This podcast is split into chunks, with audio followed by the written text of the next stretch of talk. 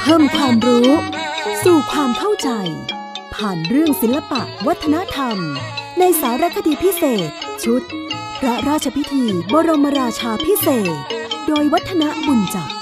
ผลิตรายการโดยไทย PBS ดิจิทัล Radio สวัสดีครับท่านผู้ฟังครับ ช่วงเวลาของการนำเสนอสาระ อันเนื่องด้วยพระราชพิธี และการบรมราชาพิเศษก็ได้กลับมาพบกับท่านผู้ฟังอีกครั้งหนึ่ง โดยที่มีผมวัฒนบุญจับมารับหน้าที่ดำเนินรายการ วันนี้เราจะคุยกันเกี่ยวกับเรื่องของการบรมราชาพิเศษเป็นการเฉพาะเลยทีเดียวนะครับ เพราะว่าถือกันว่าประเพณีนี้เป็นโบราณราชประเพณีที่ปฏิบัติสืบเนื่องกันมา เพื่อแสดงถึงความเป็นพระมหากษัตริย์อย่างสมบูรณ์ ซึ่งเนื้อความที่อยู่ในจดหมายเหตุพระราชพิธีบรมราชาพิเศษที่เป็นบทพระราชนิพนธ์ในพระบาทสมเด็จพระมงกุฎเกล้านั้น โดยเขียนเอาไว้ว่า ตามราชประเพณีในสยามประเทศนี้ ถือเป็นตำรามาแต่โบราณว่า พระมหากษัตริย์ซึ่งเสด็จผ่านพิภพต้องทำพระราชพิธีบรมราชาพิเศษก่อน จึงจะเป็นพระราชาธิบดีโดยสมบูรณ์ ถ้ายังไม่ได้ทำพระราชพิธีบรมราชาพิเศษอยู่ตราบใด ถึงจะได้ทรงรับรัชทายาทเมื่อเสด็จเข้าประทับอยู่ในพระราชวังหลวง ก็เสด็จอยู่เพียงณที่พักหนึ่ง พระนามที่ขานก็คงใช้พระนามเดิม เป็นแต่เพิ่มคำว่า ซึ่งทรงสำเร็จราชการแผ่นดินเข้าข้างท้ายพระนาม และคำรับสั่งก็ยังไม่ใช้ พระราชองค์การ จนกว่าจะได้สงมุรธาพิเศษทรงรับพระสุพรรณบัตรจารึกพระบรมราชนามาพิไทย กับทั้งเครื่องราชกกุฏภัณฑ์จากมหาราชครูพราหมณ์ ผู้ทำพิธีราชาพิเศษแล้ว จึงเสด็จขึ้นเฉลิมพระราชมนเทียน ครอบครองสิริราชสมบัติสมบูรณ์ด้วยพระกิตยศแห่งพระราชามหากษัตริย์แต่นั้นไป นะนี่คือส่วนที่อยู่ในพระราชนิพนธ์ซึ่งในการแจกแจงเกี่ยวกับเรื่องของการราชาพิเศษถ้าดูในตำราที่ชื่อว่าปัญจราชาพิเศษจะมีการกล่าวแยกย่อยไว้ว่า เกี่ยวกับการพิเศษลักษณะนี้ยังแบ่งออกเป็น 5 ลักษณะย่อย อย่างแรกเรียกกันว่า มงคลอินทราพิเศษมงคลอินทราพิเศษนั้นก็คือว่า ผู้ที่ปกครองแผ่นดิน ได้เข้าพิธีราชาพิเศษแล้วมีพระอินทร์นำเครื่องปัญจกกุฏภัณฑ์มาถวาย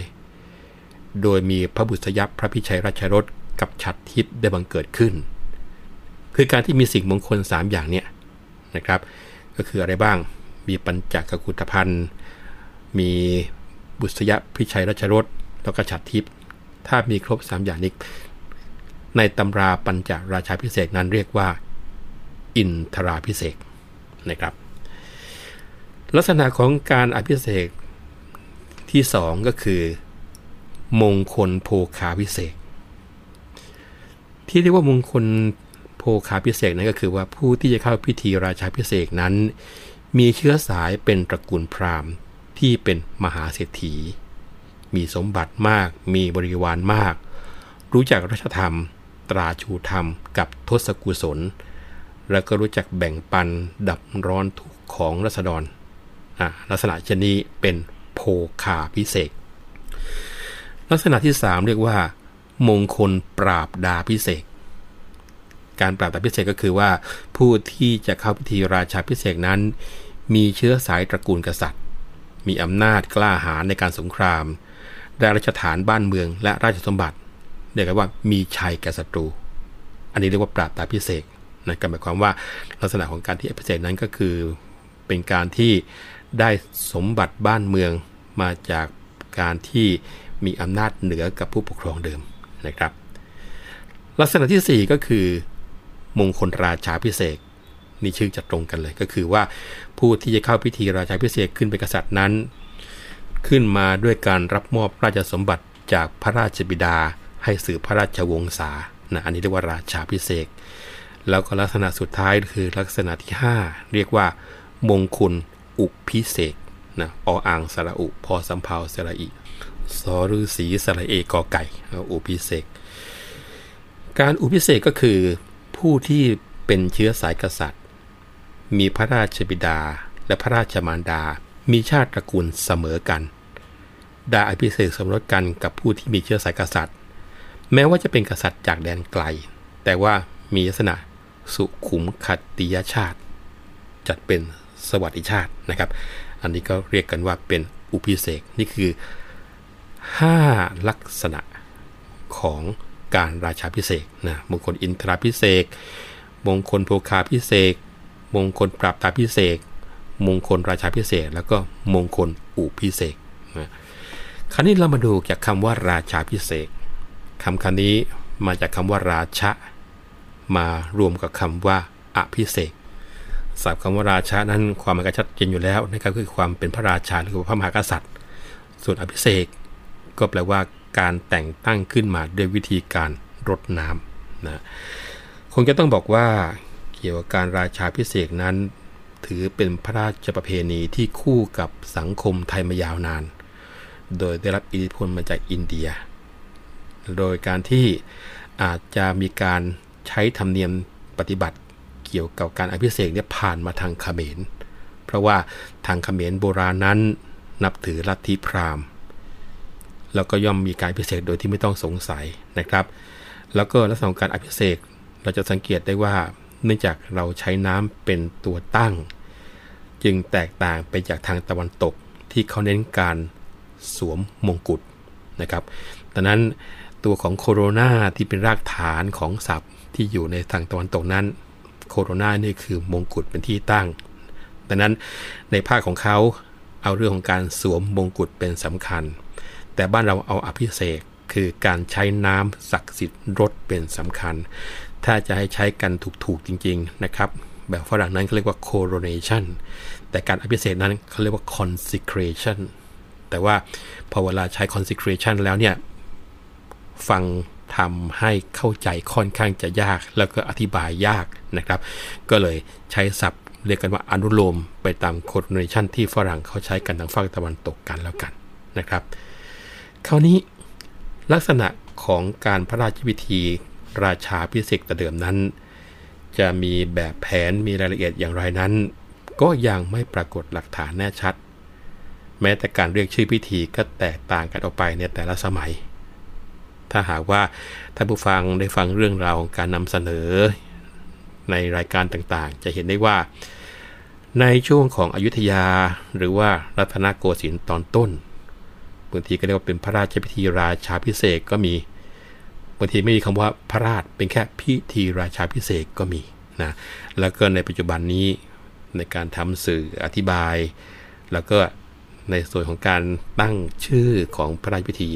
ที่เราคุ้นเคยกัน จะใช้ว่าพระราชพิธีบรมราชาพิเศษนะจะมีรายชื่อที่แตกกันออกไป คราวนี้พอสืบย้อนกลับไป เราคงไปตั้งหลักที่สุขโขทัยนะครับ มีการปรากฏหลักฐานอยู่ในศิลาจารึกหลักที่ 2 ที่เรียกว่าจารึกวัดศรีชุม อันนี้เป็นเหตุการณ์ที่เกิดขึ้น เมื่อราวพุทธศตวรรษที่ 18นะคือพุทธศักราช1,700 กว่าเนี่ย มีการกล่าวถึงการขึ้นเป็นผู้นำของพ่อขุนบางกลางหาวเอาไว้ บอกว่า พ่อขุนผาเมืองจึงอภิเษกพ่อขุนบางกลางหาวให้เมืองสุโขทัยให้ตั้งชื่อตนแก่พระสหาย เรียกชื่อสีอินทรบรินทราทิตส่วนในศีลาจารึกอีกหลักหนึ่งนะคือจารึกวัดป่ามะม่วง ในจารึกภาคภาษาไทย แล้วก็ภาษาเขมร ได้มีการกล่าวถึง เครื่องราชกุกุฏภัณฑ์ในพิธีบรมราชาพิเศษของพระมหาธรรมราชาที่หนึ่งที่เราคุ้นเคยกันว่าพระเจ้าลีไทยนะครับว่าในในแง่ของกกุฏภัณฑ์นั้นก็มีมกุฎมีพระขันชัยศรีแล้วก็มีสวิตฉัตรนะก็คือมีมงกุฎมีพระแสงขันแล้วก็ฉัดขาวสเวตฉัตรพอมาถึงสมัยของกรุงศรีอยุธยา ก็ปรากฏหลักฐาน เกี่ยวกับพระราชพิธีบรมราชาพิเศษในคำให้การของชาวกรุงเก่านะมีข้อความตอนหนึ่งที่มีการกล่าวถึงขั้นตอนของพระราชพิธีนี้บอกว่า พระเจ้ากรุงศรีอยุธยา จึงโปรดให้เอาไม้มาเดือนั้น มาทำตั่งสำหรับประทับทรงพระกยาสนานในการมงคล เช่นพระราชพิธีราชาพิเศษเป็นต้น และพระองค์ย่อนประทับเหนือพระที่นั่งตั่งไม้มาเดือ ทรงพระกยาสนานแล้ว จึงเสด็จไปประทับพระที่นั่งพัทรบิดมุขอามาตถวายเครื่องเบญจราชกกุฏภัณฑ์ คือมหามงกุฎหนึ่งพระแสงขันหนึ่งพัดวาลวิชนีหนึ่งทานพระกรหนึ่งแล้วก็ฉลองพระบาทคู่หนึ่งนะห้าอย่าง ซึ่งจะสังเกตได้ว่าในสมัยของอยุธยานั้น มีแค่พัดวาลวิชนีนะครับ พอมาถึงสมัยกรุงธนบุรี ตรงนี้ไม่ปรากฏหลักฐานการประกอบพระราชพิธีบรมราชาพิเศษแต่ถ้าให้สันนิษฐาน ก็คงจะต้องบอกว่า หน้าที่จะทำตามแบบอย่างเมื่อครั้งสมัยของสมเด็จพระเจ้าอยู่หัวบรมโกศแห่งกรุงศรีอยุธยา แต่ว่าทำอย่างสังเขปเพราะว่าบ้านเมืองในเวลานั้นท่านผู้ฟังก็คงทราบอยู่ว่ายังอยู่ในภาวะสงคราม แต่ว่ายังไงก็ตามครับ สมเด็จกรมพระยาดำรงราชานุภาพนั้น ได้ทรงพบหนังสือทางปากใต้ อ้างถึงพระบรมราชโองการของพระองค์ท่านดังนั้นเมื่อมีการถึงพระบรมราชโองการก็สันนิษฐานว่า ถ้าไม่ได้รับราชาภิเศษกก็คงไม่ใช้พระบรมราชโองการตามหลักฐานที่ปรากฏมา จึงได้เป็นการยืนยันว่า ในสมัยกรุงธนบุรีนั้น ก็มีการประกอบพิธีบรมราชาพิเศษเหมือนกัน แต่ว่าไม่ปรากฏเป็นหลักฐานให้เราได้รู้กัน พอเข้ามาถึงสมัยรัตนโกสินทร์ เมื่อพุทธศักราช 2325 นะ พระบาทสมเด็จพระพุทธยอดฟ้าจุฬาโลกมหาราชนั้นก็ได้ประดิษฐานพระราชวงศ์จักรีขึ้นมา แล้วก็ทรงพระกรุณาโปรดเกล้าโปรดกระหม่อมให้ประกอบพิธีปราบตาพิเศษ แต่โดยสังเขปนะครับ เพราะว่าตอนนั้นยังไม่พร้อมมูลเต็มตำรา หลังจากนั้นพุทธศักราช 2326 ก็ทรงตั้งคณะกรรมการขึ้นมาคณะหนึ่ง มาร่วมกันตรวจสอบตำราว่าด้วยการราชาพิเศษในแผ่นดินของ สมเด็จพระเจ้าอุทุมพร หรือที่เรียกว่าคุณหลวงวัดประดู แล้วก็แต่งเรียบเรียงขึ้นเป็นตำราเรียกว่าตำราราชาพิเศษครั้งกรุงศรีอยุธยาสำหรับหอหลวง ซึ่งถือเป็นตำราเกี่ยวกับการราชาพิเศษที่เก่าแก่ที่สุดเท่าที่พบหลักฐานในบ้านเรานะครับ